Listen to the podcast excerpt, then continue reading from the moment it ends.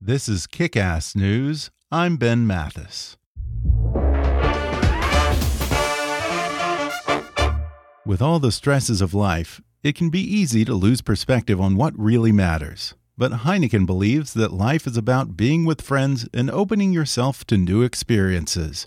Because when you live spontaneously and embrace the unexpected, it's a chance to create new stories and connections. You just have to open it. So enjoy a refreshingly cold, full bodied Heineken lager today. With its deep golden color, light fruity aroma, mild bitter taste, and a crisp, clean finish. Cheers! Hi, I'm Ben Mathis. Welcome to Kickass News. Something is wrong in America. We all feel it. American life expectancy is declining for a third straight year. Birth rates are dropping.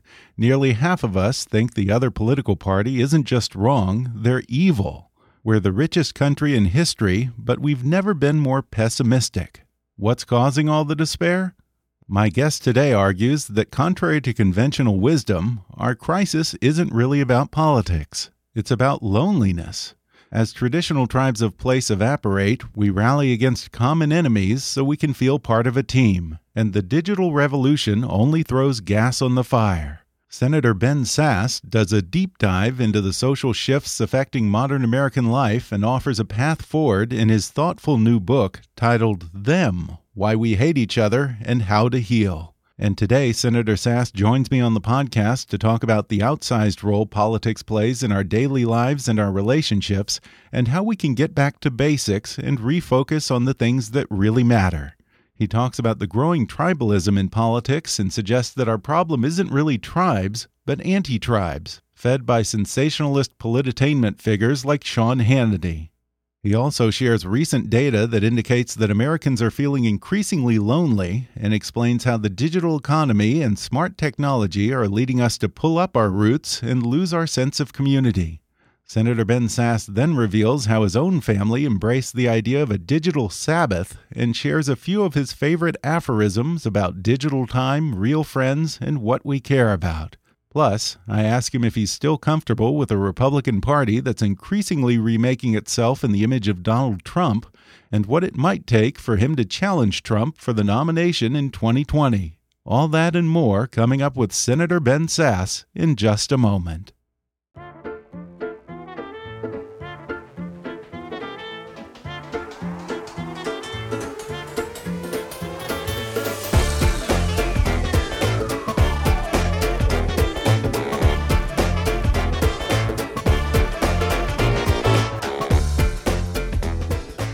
U.S. Senator Ben Sasse is a fifth generation Nebraskan.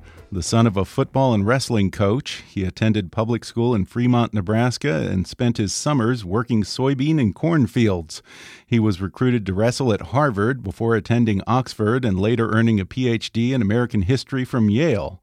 Prior to the Senate, Sasse spent five years as president of Midland University back in his hometown.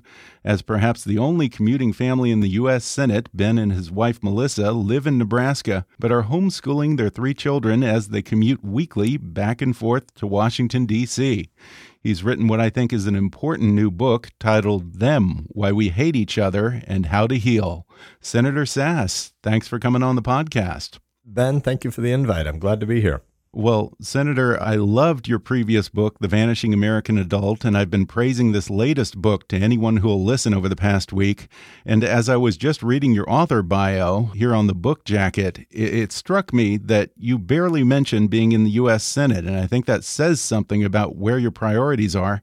Do you think politics plays an outsized role in American life compared to maybe 50 or even 20 years ago? I do. I, that's some of why I wrote them, and I think it's not a healthy trend. I, I think we have to distinguish more between good tribes and bad mm-hmm. tribes. Mm-hmm. I think political mm-hmm. tribalism is ramping in our time, um, but it's mostly happening not because we're reflectively saying, oh, let's politicize more of life. It's that political tribalism is filling a vacuum because of the decline of natural, normal, traditional tribes of family, deep friendship, work, and vo- shared vocation, and local worshiping community. So I do think politics is taking on a bigger role in our shared civic and, and communal life together, and I don't think that's a healthy trend. And I was interested that you brought up tribes because There's constant talk of tribes these days, and not in a healthy way, but you say that there's nothing innately bad about tribes. The problem is anti tribes. Uh, could you give us a definition of what an anti tribe is? Sure. I think we need to do what you said, which is start with the good tribes first and then figure out why an anti tribe is a perversion of that. Humans are relational beings, we're social animals. Uh, we're we're made to do stuff together. Nouns are really important, but verbs are as well. And shared action are those things that we do together. And most people tend to take a lot of satisfaction out of doing something that benefits their neighbor, but doing that with other neighbors as well. And so healthy tribes are tribes like your family, your nuclear family, and then your extended family, your friends, your deepest friendships, people who, not in a transactional way, but just because they love you, feel pain when you're hurting and feel pleasure when you're happy. Um, shared vocation, coworkers that do something together, do big cause stuff together. We're meant to do all of those things. And those are all connected to rootedness. And right now, the moment we're at in technological history, um, is undermining place and undermining that sense of rootedness. There's always a tool. And I want to say I'm, I'm sort of a technophiliac in certain ways. I love lots of new technology, I'm fascinated by it. But your iPhone is always whispering to you that you should flee the place that you're currently at and try to go somewhere else because mm-hmm. the place you're at isn't really important enough. And your kids sense that. Um, we parents sense that about our kids. We're all trying to flee the moment and the place we're at. And when you have place undermined like that, we feel lonely. And so we're, we're going to fill those vacuums. And so one of the easiest things to do when you feel empty and lonely and no sense of shared project is to at least be against something with someone else. And so the, the, the sense that my enemy, the enemy of my enemy is my friend that's as old as human nature. But what's new in our time, I think, is that we're doing a lot more anti tribe as substitute for declining tribe. And we're not really aware of how the declining tribes are undermining that sense of shared project and vocation. Mm -hmm. And in the first chapter, you give a good example of how politics is poisoning our sense of community. I'm not trying to be funny when I use the word poisoning, but I think you know what I'm talking about. Could you tell that story? Yeah, it, it's a strange thing. I, my kids and I, and, and other people on my team, both you know people that are friends of ours or people who've worked on my campaign before, we do a lot of water stations around Nebraska during different kinds of races. So I, I like to work mm-hmm. marathons, and, and, I yeah around marathons and half marathons or 10ks. Um, I love working. I grew up, you know, the grandson of farmers and I grew up working in fields and I take a lot of pleasure out of getting to work and I'm not as good at, at sitting still and, and doing leisure stuff. And so one of the things I do to serve Nebraskans and to learn from them is I do a lot of work tours across the state. I'll drive a garbage truck or uh, I'll work in the bean fields or whatever. And uh, we do these water stations for my team. And last year, about a year and a half ago, uh, my team and I and some of my kids were working the Lincoln Marathon at a water station, and we were at mile four in a race where most people were going to run 13 miles. Some were running the full 26, but mile four is kind of the first big water station, and we happened to draw the lucky draw to be at that water station. And as runners were approaching, I had a bunch of counter protesters show up just because I was there and if you're in public life, I'm, I'm, one of eight people out of 100 in the Senate who's never been a politician before, but I've now been around this for four years, four and a half, uh, with my campaign. And I'm used to having protesters. It's, it's a part of life, and people have the First Amendment right to protest. But what was strange about this is these women who showed up to counter protest me, uh, they would wait until women between the ages of 15 and 35 would approach to take water from me, and they would scream at the top of their lungs right as I handed somebody water, uh, It's poison, it's poison, don't take it, he wants to kill you. That's just weird. Wow. It's a Sunday morning at 7 a.m. Uh, they let the men pass by, they let the old women pass by, they let the really little kids pass by, but they just decided to single out 15 to 35 year old women and scream at the top of their lungs that I was trying to poison people. And when you're running a race, you're not expecting a protester. I'm I'm in public life. I put myself out there for six years right now. I, I got tough skin. I'm a big boy. I can handle it. But other people at a marathon who are about to take a water from someone who's in a service posture toward them, and they all of a sudden hear screaming in the middle of their race that they're being poisoned. That's something really wrong in our politics. And there are a lot of anecdotes like that that we could give, which you know relate to the the shrieking by both the right and the left against some of our public figures trying to eat in restaurants the last couple of weeks. Yeah. I don't I don't think many of the people doing that have thought through chess moves three, four, and five about where this goes, but I think we're headed to a darker place. And now, did you find out if those protesters were from the left or the alt right? Who were they? I get protests from from both uh, the right and the left. Yeah. I, I'm the second or third most conservative member of the Senate, but because I'm I'm not on board with everything the president does, I get protests from both sides. These were from the left. Yeah, they Oh, okay. they tended to be Wow, related to uh, the abortion issue. Yes, and you've been in a strange position lately of having some Democrats heaping praise upon you just because you've parted ways with Donald Trump on certain issues, but it's also led to misguided accusations from the alt right that you are somehow a Republican in name only, or RINO as they call it, or even a liberal. When you, the second most conservative person in the Senate, is accused of being a liberal by a personality cult that's suddenly okay with embracing our worst geopolitical enemies, is anti law enforcement, anti intelligence community, supports bloated boondoggles like a border wall and a massive infrastructure program that, by the way, no one asked for, does it feel like you're living in an alternate universe? Well, I guess I would say, and, and I, you know, again, I'm I got thick skin and I can handle this, but it it what surprises me is that I ran on a certain set of issues, and a lot of people who praised my position on those issues have decided that I'm a bad guy because I still hold to the same set of issues because the head of my party now doesn't hold the same view that I've held and that the Republican Party used to hold. So that's a bit strange. Entitlement reform is a good example where Yeah. I ran as probably my you know second or third or fourth most important issue when I was running was the fact that we're going to bankrupt the next generation if we don't start telling the truth about entitlements. And you know, I thought, and I don't mean to sound too partisan here, but I thought the Democrats when I was running were largely disinterested in the long-term budget of the country. But I thought the Republican Party cared about this issue. And I get to Washington, and it turns out very few people care about this issue. Um, either party, when it's in power, uh, seems to prefer to sweep it under the rug and pretend that the rhetoric they used when they were running about the debt and deficit, and particularly entitlement overpromising, uh, is not as big of a deal once they get into the governance seats. And I just I think that's a bit odd, and we should be having a longer term focus, not a short term. You know, is my party in power right now? Focus. Yeah, and I'll be honest with you. I consider myself a former Republican who supported, donated, and campaigned for Bush, McCain, and Romney.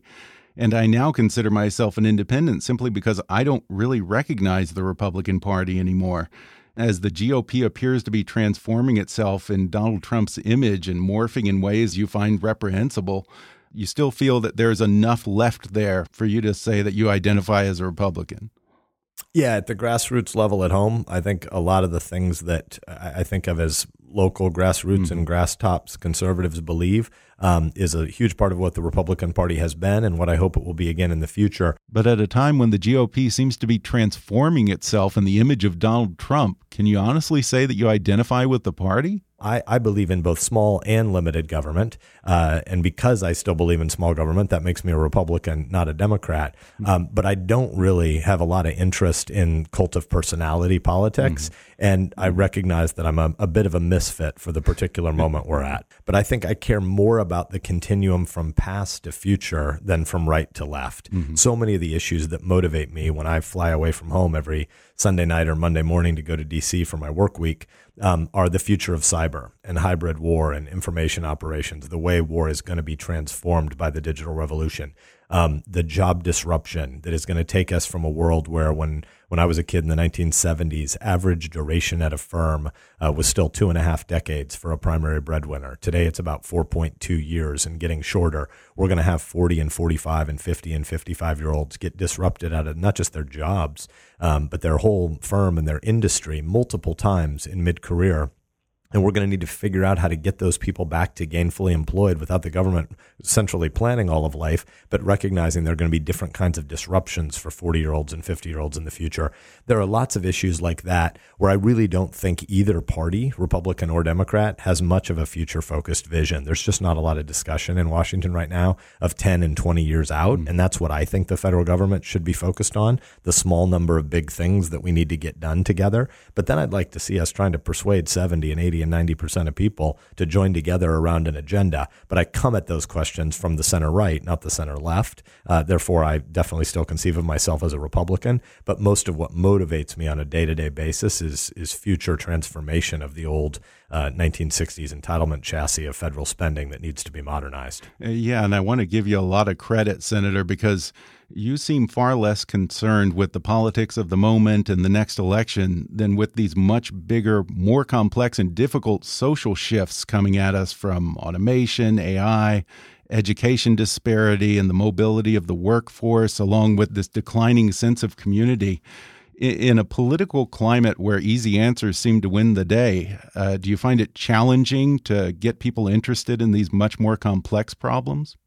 Yes and no. So I think it's challenging in the sense of day to day news cycles, the way cable news is swallowing an institution like the Senate, which, you know, frankly, the founders built it with six year terms instead of two year populist terms like in the House, so that the Senate could be focused on longer term issues. The Senate as a deliberative body has declined in really significant ways uh, since we started putting television cameras in every committee room. So, at one level, yes, your, your pe- the pessimism in your question is warranted. But at another level, I'm, I'm sort of heartened. It seems strange, um, but I think that there is kind of a bubble in this moment where the political addicts are trying to swallow the whole of our conversation. And I think a big chunk of America is resisting that. There's an interesting uh, demographic and, and sociological polling project that came out about two weeks ago called Hidden Tribes. And when you look at hidden tribes, a huge data set, they divide Americans up to a, into about seven different categories. And at one level, it's kind of a traditional right versus left continuum. But at another level, there's a dimension that's kind of about intensification of political belief and political addiction and political attention. And even though I'm at the right end of the spectrum on right versus left issues, one of the things that I care deeply about is us avoiding this sort of intensification of politics that says, if I don't agree with somebody on politics, I have to think that they're evil.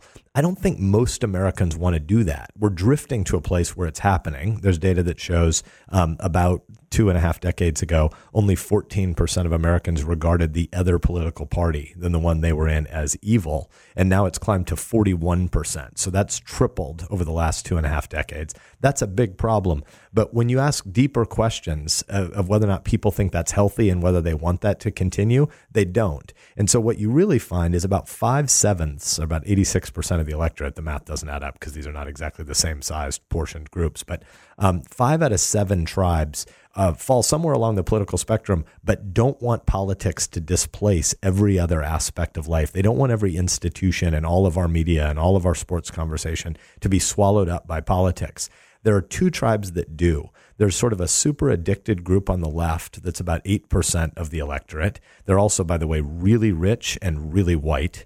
And then there's a growing tribe on the far right, which has now grown to 6%. It's intensified a lot under the Trump era. Um, and they're on the right. They're also completely addicted to politics. They're also super rich and super white.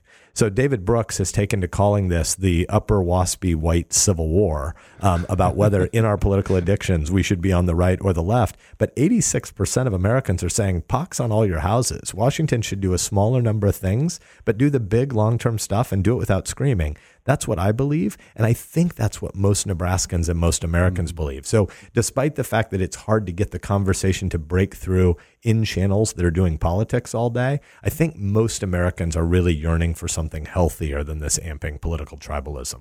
Yeah, and one of the culprits for this is obviously cable news. Um, and it may surprise some people that you, a conservative Republican, spend about maybe 19 or 20 pages of this book criticizing Sean Hannity I, will be honest, I'm not a big fan of his. I think if you're looking for conservative ideas and discourse, there are much better options, even within Fox News, than Hannity. He is not a conservative in the mold of Bill Buckley. Some would argue he's not a conservative at all. So, in your mind, what is he? Uh, Sean Hannity's really good at what he does, uh, which is he, he has said, these are his own words. Uh, I don't have the text of my book in front of me, but there, he has said that one of the things he does is starts every day on radio or on TV with his anger, and he's going to rage and allow other people to sort of project their rage on him as a kind of catharsis.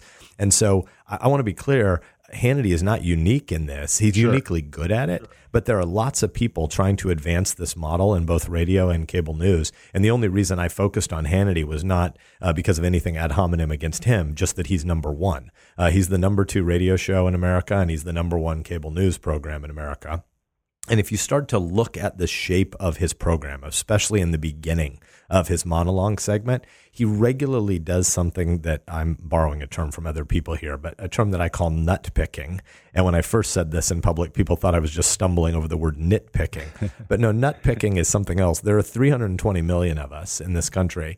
And so at any given moment, you can find some jackass doing something ridiculous. Like there's there's never going to be a problem Right. finding some grumpy leftist in a McDonald's who you know hits an old man in the head uh, to knock his MAGA hat off. And you can find some grumpy conservative doing something stupid to a liberal. You can always find that. There are 320 million people, so this isn't hard.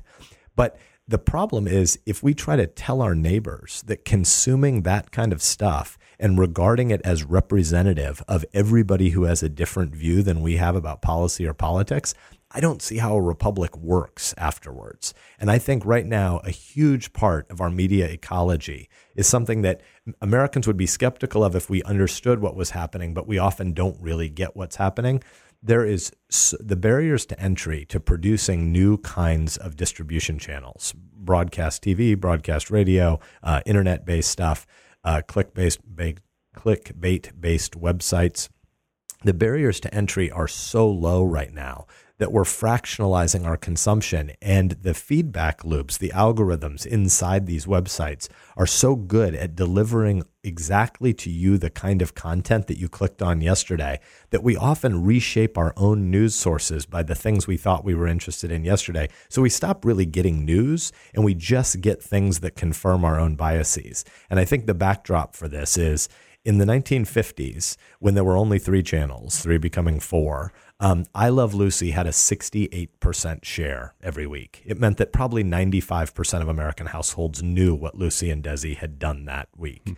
It wasn't important content. I want to be clear. I, I don't want to sort of paint this with a, with whitewash, but it was shared content, and that had a virtue that we probably didn't understand um, when you were having an argument with a coworker, when you were disagreeing with somebody in your neighborhood about picking up after your dog or about politics, you had content that you could go back to that you had in common, which was you all had just consumed I Love Lucy two nights ago. 68% share in the 1950s because you only had three choices. Today, 93% of American households have more than 500 channels at our disposal. So it means we have almost nothing in common. The most watched programming of the last 15 years is Sunday Night Football for three weeks in 2014, hit a 14% share.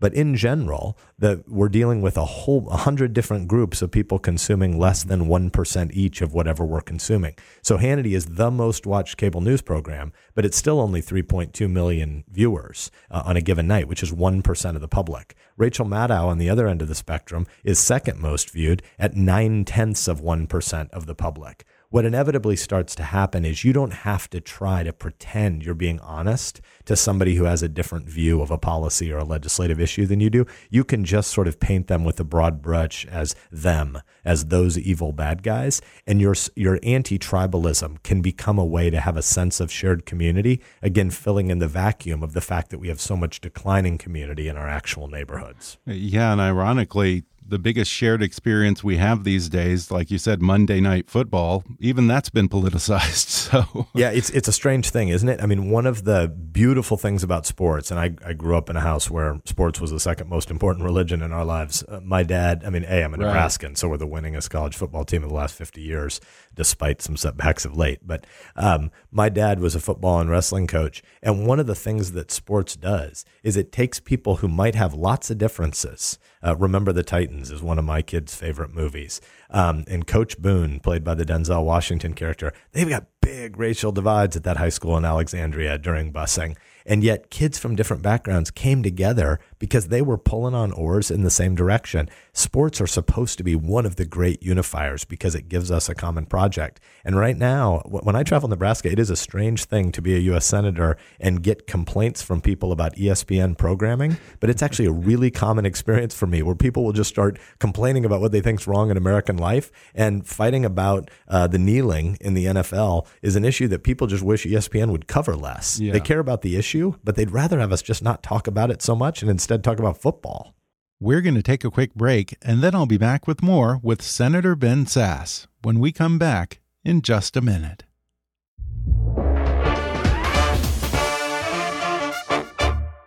Almost every day, we hear something on the news about a cyber attack. Sometimes it's just a bunch of pranksters, but more often it's a foreign country with vast cyber resources trying to hack our power grid, our banking system, or our military's information networks. The National Security Agency plays a big part in protecting our country from cyber attacks, and you can help. The NSA is hiring technical professionals to serve on the front lines of information security. If you work in computer science, networking, programming, or electrical engineering, you can help keep your country safe.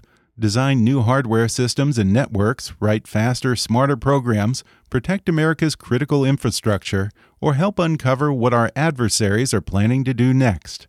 Learn more about careers at the National Security Agency today. Visit intelligencecareers.gov/nsa. That's intelligencecareers.gov/nsa.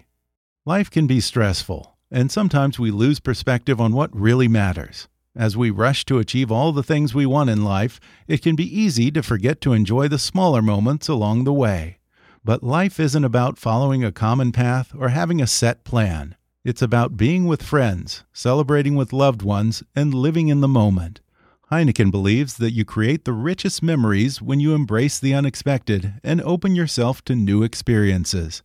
That's why Heineken encourages everyone to live spontaneously. Because when you embrace the unexpected, Things like exploring new parties, enjoying the summertime, watching exciting soccer matches, and celebrating the holidays with your family all become chances to create new stories and connections. You just have to open it up. So enjoy a refreshingly cold, full bodied Heineken lager today with its deep golden color, light fruity aroma, mild bitter taste, and a crisp, clean finish. Cheers! And now, back to the podcast. And you mentioned your dad, Coach Sasse. Uh, he's an example of the kind of sense of community and rootedness that was common in America and that you say is declining today. By way of example, contrast your dad's world back then with yours today. Well, uh, at one level, um, when I was a kid, my dad, um, we didn't have any money. And so he would ref. He coached football and wrestling, but he refed about five different sports. So many nights a week, I, I was a gym rat. Uh, and I followed my dad to wherever he was refing a volleyball game or, or doing a, a football game or a, a, track meet in the spring. And at, on Friday nights, after Fremont High played, all these coaches from town would gather in our kitchen and I don't know who the Democrats were. We don't have a lot of Democrats in Nebraska, but there were some. Uh, and all these guys and their wives would get together and they were part of a community. And I remember sometimes where people would argue about politics in our kitchen. And it was somewhat interesting. Uh, I remember my, I was born in 72, so my consciousness about politics and they're debating about it, it was clear kind of in the Carter Reagan election. So I'm seven or eight and I start to remember these debates. But there wasn't any sense that you would possibly fractionalize your relationships because somebody who was a, on the coaching staff with you had a different presidential candidate than you did. Increasingly now, we are siloing and segregating ourselves along political dimensions. I'll give you, I'll give you another example. Um, if you give the average American a choice between more square footage in their house and bigger lot sizes, or more proximity to restaurants and more walkability to their neighbors, and before I tell you the answer about how partisans break on this, I just want to say I like all those things. Uh, there are reasons why you want square footage in your house and you want a sure. big lot to play with your kids, and I want walkability in the neighborhood and I want proximity to restaurants. This is not a good versus evil thing. This is a preferences thing.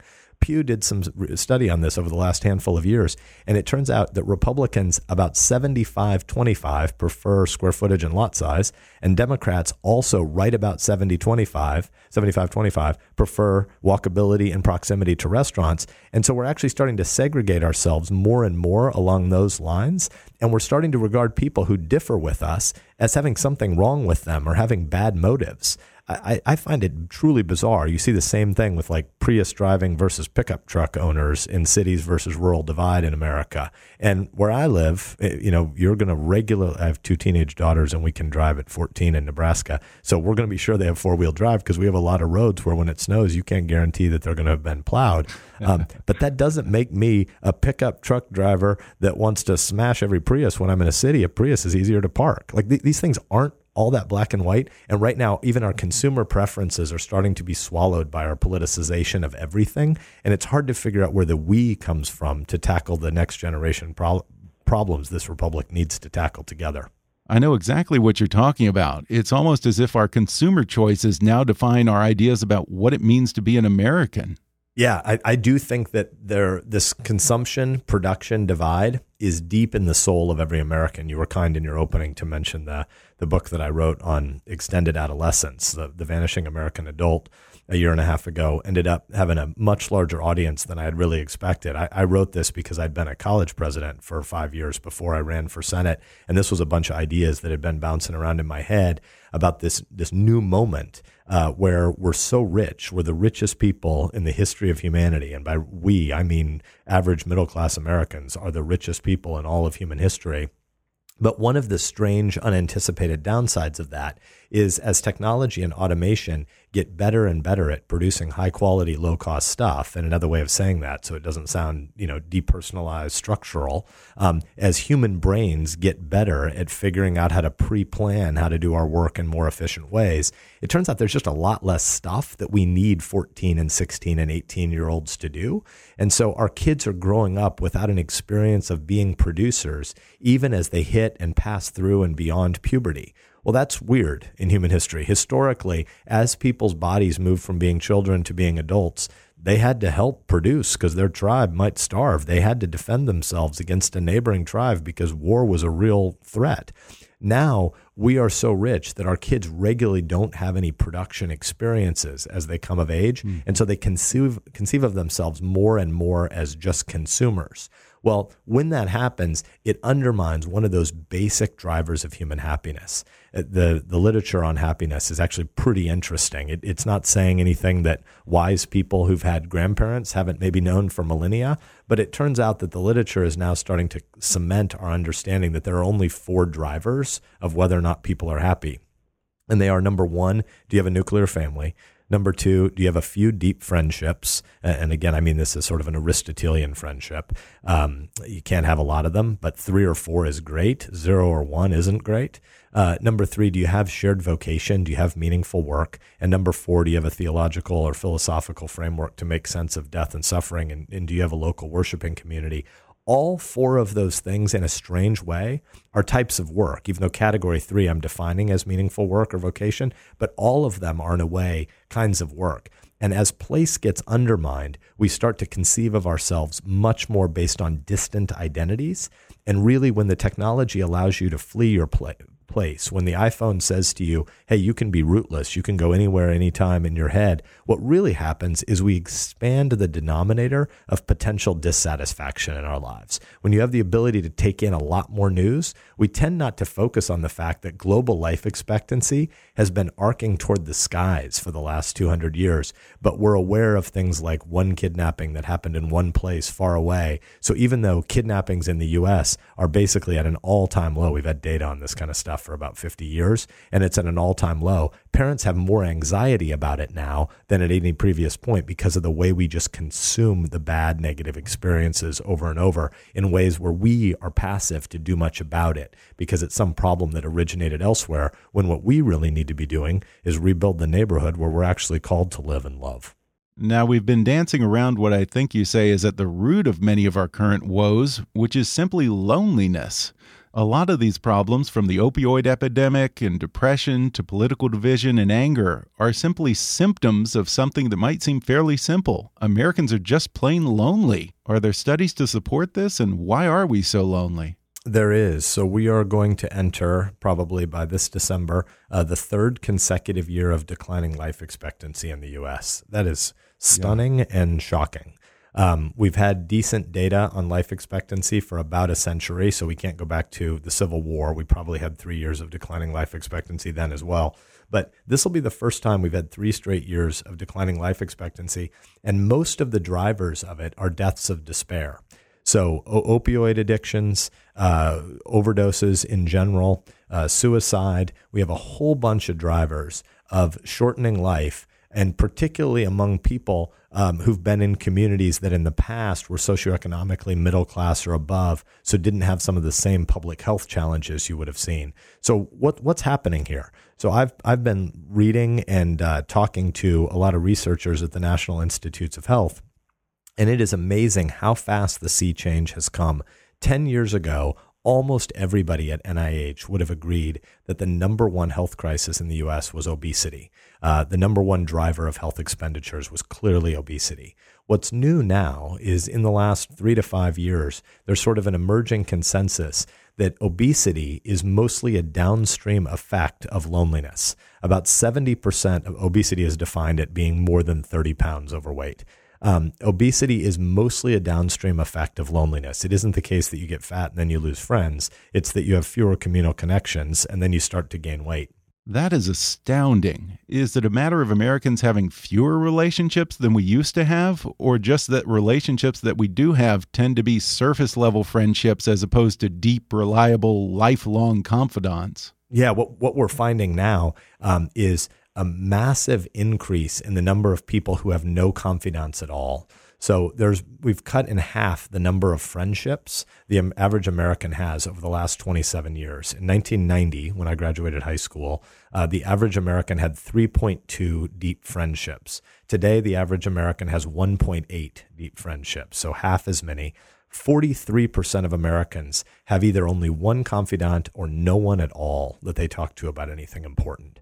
It's genuinely a crisis. Um, and this sense of, if, if, you think of Alexis de Tocqueville as the great philosopher of America, the guy who best explained to Americans who we are in the 1830s and 40s, he, he came here from France wanting to first study our prisons, but eventually he became basically a travel writer writing home to Europe, trying to explain to these French people why America, this country which they thought of as founded by religious zealots, ended up also being economically really innovative. Why, why would this be? If you sort of sought religious liberty in Euro, in the eyes of Europe, a whole bunch of zealous weirdos, and you go to the edge of the earth, and then you all of a sudden start producing lots and lots of economic output. What drove that? Tocqueville wanted to write about it and understand it. And he realized that there was a European theory of a kind of continuum that went from isolated individuals, a bunch of lonely people who don't have a lot of relationships at one end of the spectrum, to at the other end of the spectrum, they thought about a lot of thick community run by the state. So, sort of a totalitarian system of the world. And their social philosophy was to try to place nations along that continuum. And Tocqueville came to America and he wrote back to Europe and he said, We've got this all wrong. These Americans are some of the most communally engaged social people I've ever seen. He'd traveled all over Europe. Um, he said, but they also tend to have pretty small theories of what the government is going to do. So he thought that community was the word for things Americans chose to do together.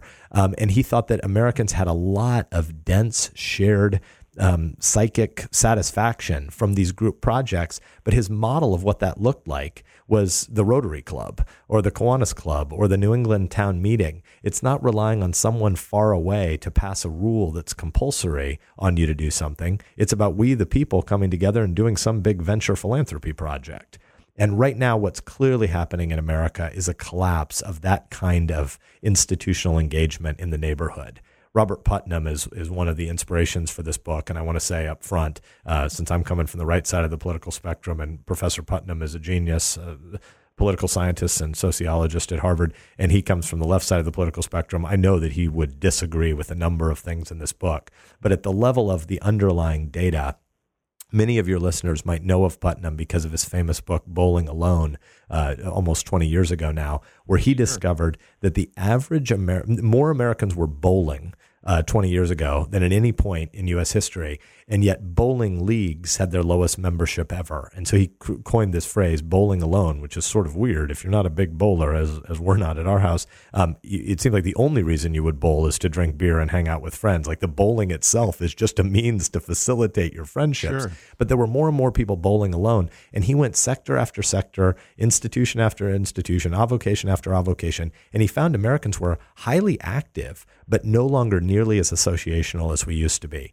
In the 20 years since then, if you try to update Putnam for today, the main thing that's happened is the introduction of the iPhone in 2007 and higher download speeds in 2007, 8, 9. And so what's happening now is when my mother in law annoys me, um, I can flee the conversation with her by going to Wrigley under the table on my phone and hide it from her. And at one level, I love it, right? I, I'm annoyed by this conversation and I want to check the scores of the Cubs. But at another level, this is the wrong move because I love her she loves me. And by the way, I need her because my kids need her. She's an important part of their architecture of life. And I need to build the relationship with her, even when it's annoying, and let that scar tissue become the foundation of future relationship. I need to not flee that moment. And right now, technology is almost always allowing us to f- flee the hard work of building the relationships that we're going to need as we age. To your point, I know that in your role on the Senate Armed Services Committee, and prior to that as an advisor to the Department of Homeland Security, you've spent a lot of time reading intelligence documents in what they call Secure Compartment Information Facilities, or SCIFs, where you can't bring in your phone or anything with a battery. You say you find those times in SCIFs very liberating, so much so that it led your family to decide to institute a digital Sabbath on Sundays. You bet. So, first of all, in in my day job, I care a lot about cyber. I think deep fakes are going to present a huge challenge yeah. for us. And so, uh, so much of the Senate is just theatrics of people trying to perform in these five minute sound bites uh, for the cameras. And in the intelligence community, because the information is all classified, people can't act that way. And so you take away the cameras, and it turns out a lot of senators start to act like grown ups.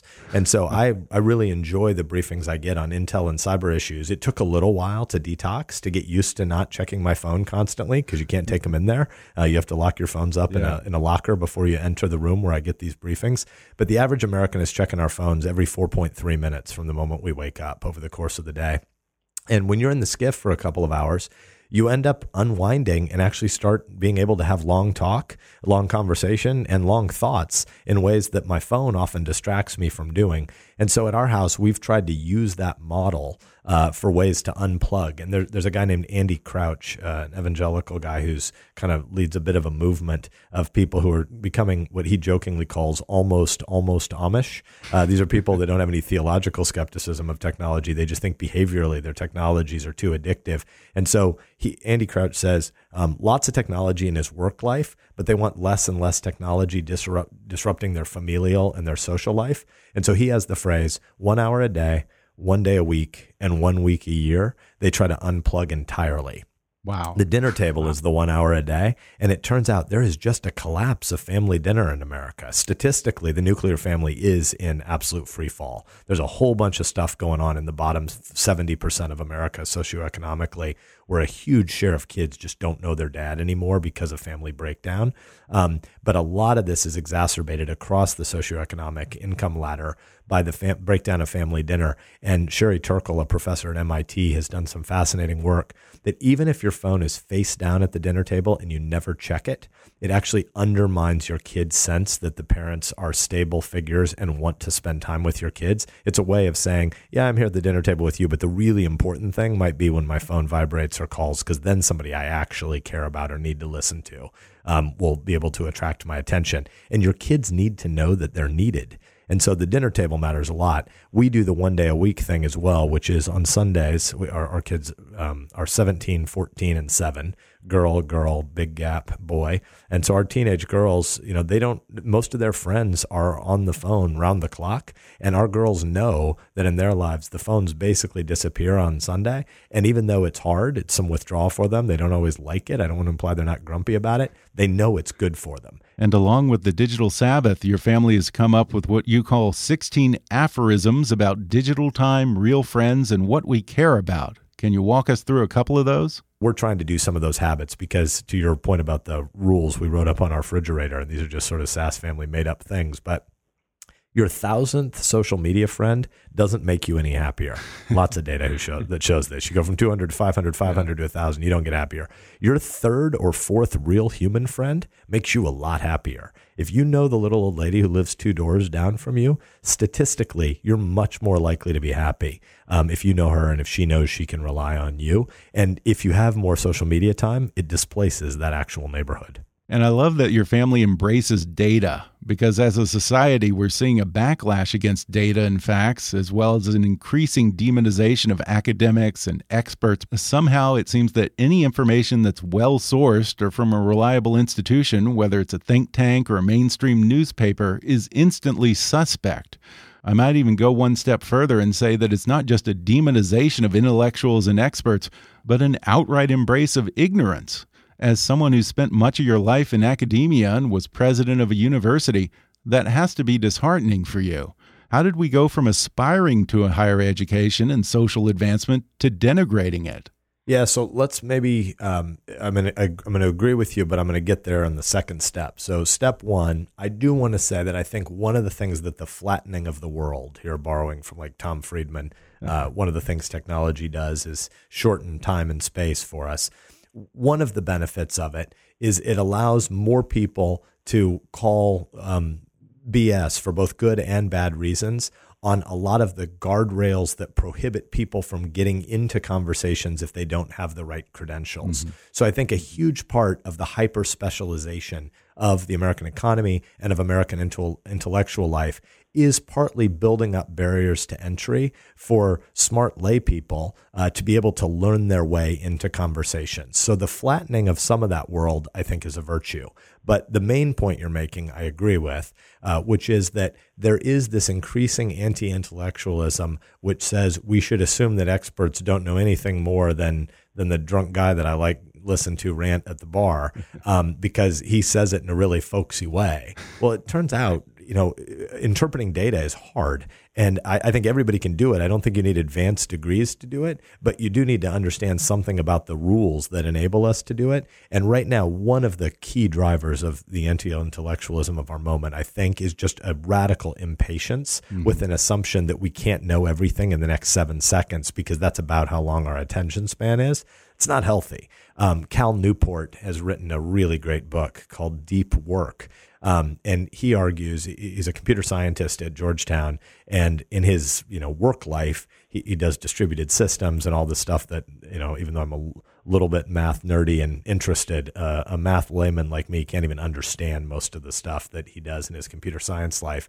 But he brackets his technology to his work life. And in their home life, they're highly skeptical of technology as, as, basically just breaking down our attention spans. And so Newport, who wants to coach his three little boys in little league sports and whatnot, he tries to only work five or six or seven hours a day on his core discipline at Georgetown in computer science, but he never allows himself to be distracted or interrupted by anything. And it turns out when you start doing what he calls time blocking, but if, if you essentially map the way you invest your time, if you're checking your iPhone every four minutes, you end up being much, much less productive, mm-hmm. but you also mm-hmm. end up rewiring part of your frontal lobe. We particularly know this about teenagers uh, to make assumptions about the speed of knowledge and about your ability to assimilate knowledge that make you skeptical of anybody who's done the deep and long work of actually learning their field we're all impoverished by that over time. There's been a lot of speculation that you might run against Donald Trump in 2020. Uh, I'm not going to ask you right here and now if you will run in 2020 because I know the answer I'll get. But let me word it to you this way What would it take for you to run in 2020? I have three little kids, and uh, I'm pretty darn happy with my day calling being a dad. And I think the the job of the presidency is incredibly difficult. I did some work in the intelligence space uh, for George W. Bush. Most of my life is right. private sector background, but I got to work uh, for President Bush 43 for a little while, and I've I've seen that job up close, and it is brutal. And I don't think it really fits people uh, that have little kids. So I, I, think I'm just a misfit for the for the moment we're at. But um, I'm getting to talk to you today from Fremont, Nebraska, and the Noxious Weed Control Board of my county has an opening, and I think they might be calling my name. well, from reading your book, I kind of believe you, I'll tell you. Before we go, I was interested to learn that you deliberately chose to sit in the desk of the late Senator Daniel Patrick Moynihan. Doesn't get more liberal than him. What was the significance of that? Yeah, two things. Uh, number one, Moynihan is the actual author of the quote um, you're entitled to your own opinion, but you're not entitled to your own facts. Uh, many people have had that quote attributed to them, but Moynihan's the actual guy who spoke it. Um, and I think we're headed into a moment where we're acting more and more like we won't have shared facts or we don't have a moral obligation to have shared facts. We can just listen to people in our tribe and assume that the way they disparage other people is, is sufficient for mm-hmm. actually having not engaged them. Um, I think that's a crisis in a republic. We have to have shared facts. So that's one of my two motives. The second is that Moynihan, uh, despite being a, a, political liberal when I'm a political conservative, he did believe and uncover tons of data um, about the the centrality of the nuclear family structure to whether or not our kids succeed. And you know, when you're second or third most conservative guy uh, in the Senate, people would assume that must mean you only care about tax cuts for rich people. You don't care about the poor. Actually, the poor are one of the main reasons why I want to do this job uh, because I think that the family structure um, is being undermined by technology and all sorts of long form work. But I also think the government's ways of trying to help over the last four or five decades has fostered a kind of dependency that made dads less and less relevant and what we really need to do is start rethinking the entitlement programs of the 1960s to enable those families that are disrupted at age 35 or 40 or 45 uh, to have parents become the breadwinners again, to be able to put bread on the table for their own kids, but also to model the sense that that productive livelihood in the nuclear family unit is the best way for our kids to come of age and start to understand themselves as co creators and as people who are made uh, to love their neighbor and live a life of gratitude by trying to, to produce in their local community and be a part of that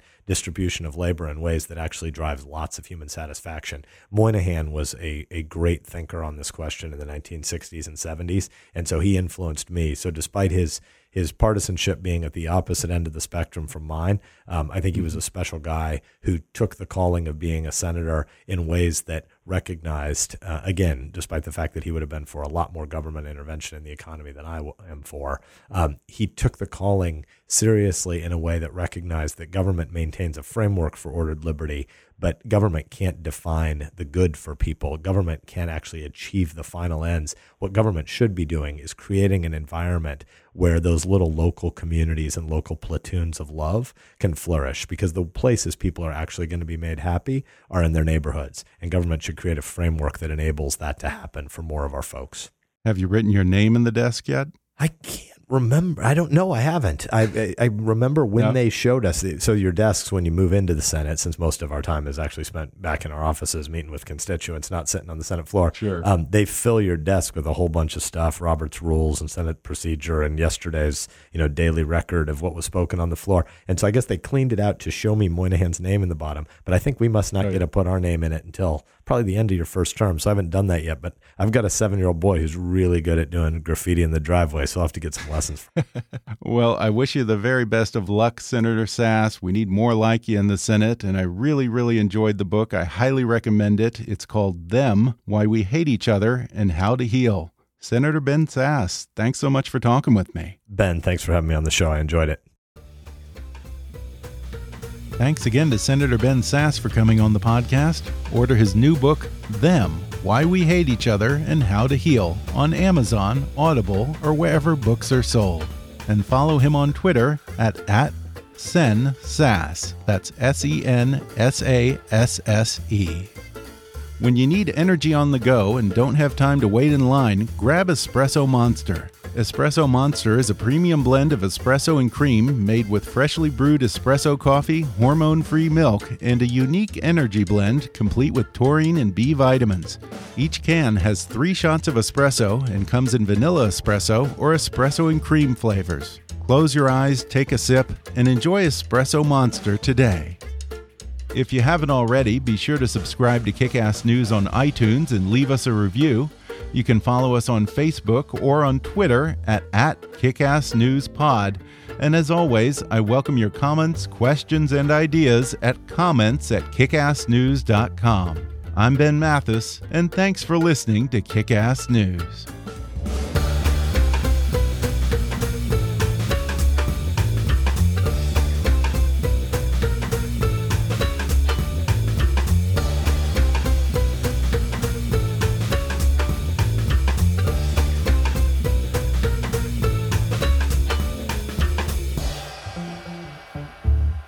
Kickass News is a trademark of Mathis Entertainment, Inc.